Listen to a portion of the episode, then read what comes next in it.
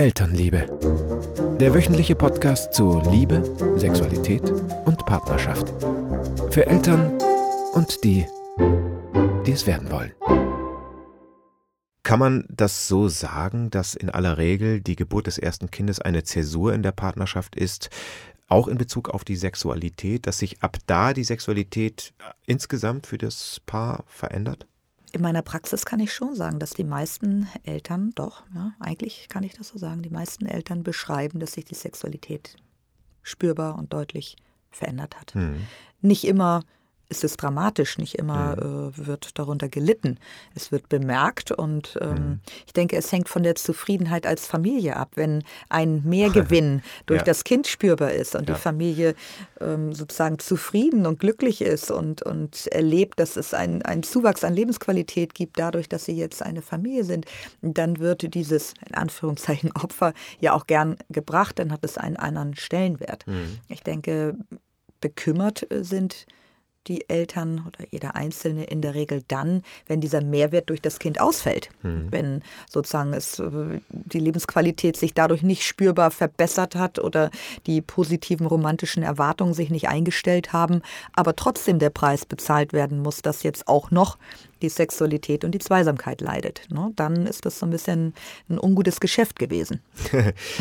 Sexualität wird ja unter Umständen zu hoch bewertet in einer Partnerschaft. Unter Umständen wird, wird dem zu wenig Beachtung geschenkt. Äh, das berührt ja diesen Bereich. Wie wichtig ist denn Sexualität für eine langfristige, nachhaltige Partnerschaft, eine Familienbildung und so weiter? Das ist äh, schwierig zu beantworten. Ich denke, der Vergleich sollte eher auf das Paar jeweils bezogen mhm, werden. Mhm. Also nicht so sehr Paar 1 und Paar 2 vergleichen, sondern Paar 1 früher und Paar 1 heute. Mhm, mhm, also es ist weniger wichtig, was andere tun mhm. und wie die ihre Sexualität leben und wie mhm. häufig oder ja. selten. Äh, die Enttäuschung äh, kommt ja doch oftmals im Vergleich zu der eigenen Sexualität im Verlauf dieser Beziehung. Das heißt, wenn sich das nicht dramatisch verändert, äh, gibt es eigentlich keinen Grund, unzufrieden zu sein, auch wenn es von Beginn an nur drei, vier Mal im Jahr war und jetzt auch noch drei, vier Mal im Jahr ist, ja. dann wird sich niemand darüber beschweren oder verunsichert sein. Das sollte insgesamt reichen. Drei, vier Mal im Jahr, finde ich, sollte man sich mit zufrieden geben können. Aber ich möchte nochmal nachfassen. Sie haben ja auch gesagt, dass in den ersten anderthalb Jahren nach der Geburt die höchste Scheidungsrate vorzufinden ist. Das hat ja wahrscheinlich mit diesen Dingen auch zu tun, dass sich zum Beispiel etwas, was ein Paar ja doch auch hormonell sehr stark aneinander bindet, Sexualität, Orgasmen, die dafür sorgen, dass das Paar sich gebunden fühlt. Wenn sowas wegfällt äh, und nicht irgendwie auffangbar ist, was macht man als Paar? Kann man sich da sexuell wieder annähern? Wie gehen Sie damit um in der Paartherapie? In der Paartherapie ist die Sexualität ein absolut äh, wichtiges Thema. Also, äh, und nicht nur, wie man immer denkt, äh, von Männern vorgetragen. Auch Frauen äh, sozusagen sind oftmals unglücklich darüber, dass sich die Sexualität verändert hat. Was ich oft erlebe, ist, dass eine manchmal eher implizite Schuldzuschreibung an die Frau erfolgt. Mhm. Diejenige, die jetzt sozusagen mit dem Kind so sehr beschäftigt ist, dass sie keine Energie mehr für den Mann übrig hat. Mhm. Darauf reagieren Frauen in der Regel sehr empfindlich. Mhm. Und ähm, Natürlich ist es für den Mann auch schwer nachvollziehbar. Für den hat sich nicht viel verändert. Der geht äh, morgens zur Arbeit und kommt abends wieder, wenn die Frau dann die Betreuung des Kindes leistet. Und ähm, erlebt sein Leben nicht sonderlich anders, zumindest nicht tagsüber, wenn er fern der Familie ist.